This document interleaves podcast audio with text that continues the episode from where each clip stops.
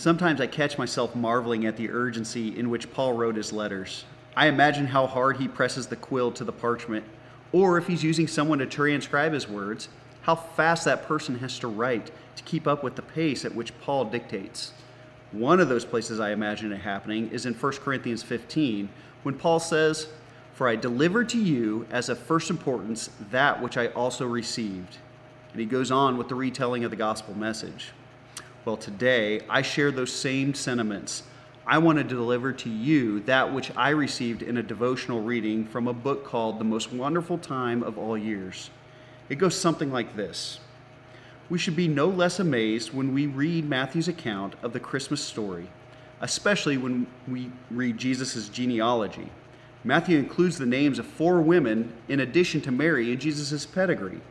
Those women are Tamar, the mother of Perez, and Zerah, Rahab, the mother of Boaz, Ruth, the mother of Obed, and Bathsheba, the wife of Uriah and mother of Solomon. Now, this is truly amazing. In the first century, women's names were not ordinarily included in genealogical tables. They didn't have legal rights or statuses like men. In fact, those legal rights and statuses were, by and large, connected to the men in their lives. So, what would be gained by including women in one's genealogy? In a document whose purpose is to establish a man's relationship. Why would you put a woman's name in that kind of document? What is even more amazing about this fact is that three of the four women were foreigners, not pure Jews.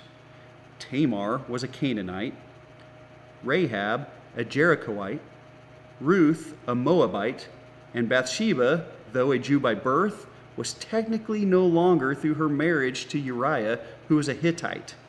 Here, in the gene pool of the Messiah, are these Gentiles. Gentiles. What is still more amazing is that three of the four women had done morally questionable things. Tamar had seduced her father in law Judah and was an adulteress. Rahab was a prostitute. Bathsheba cheated on Uriah with King David. And Ruth, although herself morally upright, was a Moabite as a descendant of, of an incestuous man named Lot. Deuteronomy 23 3 says, No Moabite shall enter the assembly of the Lord, none of their descendants, even to the tenth generation. Yikes! It's absolutely incredible that these four women are included in Jesus' pedigree. This is not how one would build a credible reputation for a man in the first century that is supposed to be the Messiah that we all hope for. So, why? Why include these four in the list? I can think of no other reason than this. These four are exactly who this Christ child came for. They reveal the nature of Jesus who brings with him the new creation, and they reveal the heart of God. The inclusion of these four is the inclusion of all of us.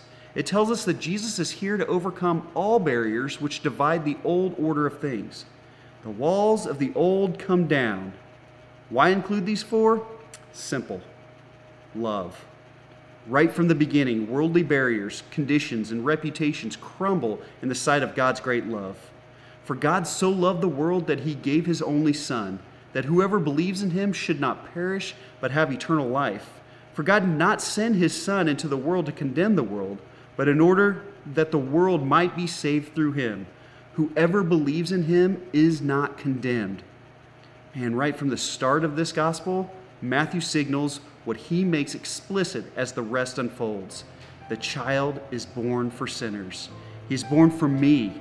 He comes through the sinful to identify the sinful, to rescue the sinful from their sins.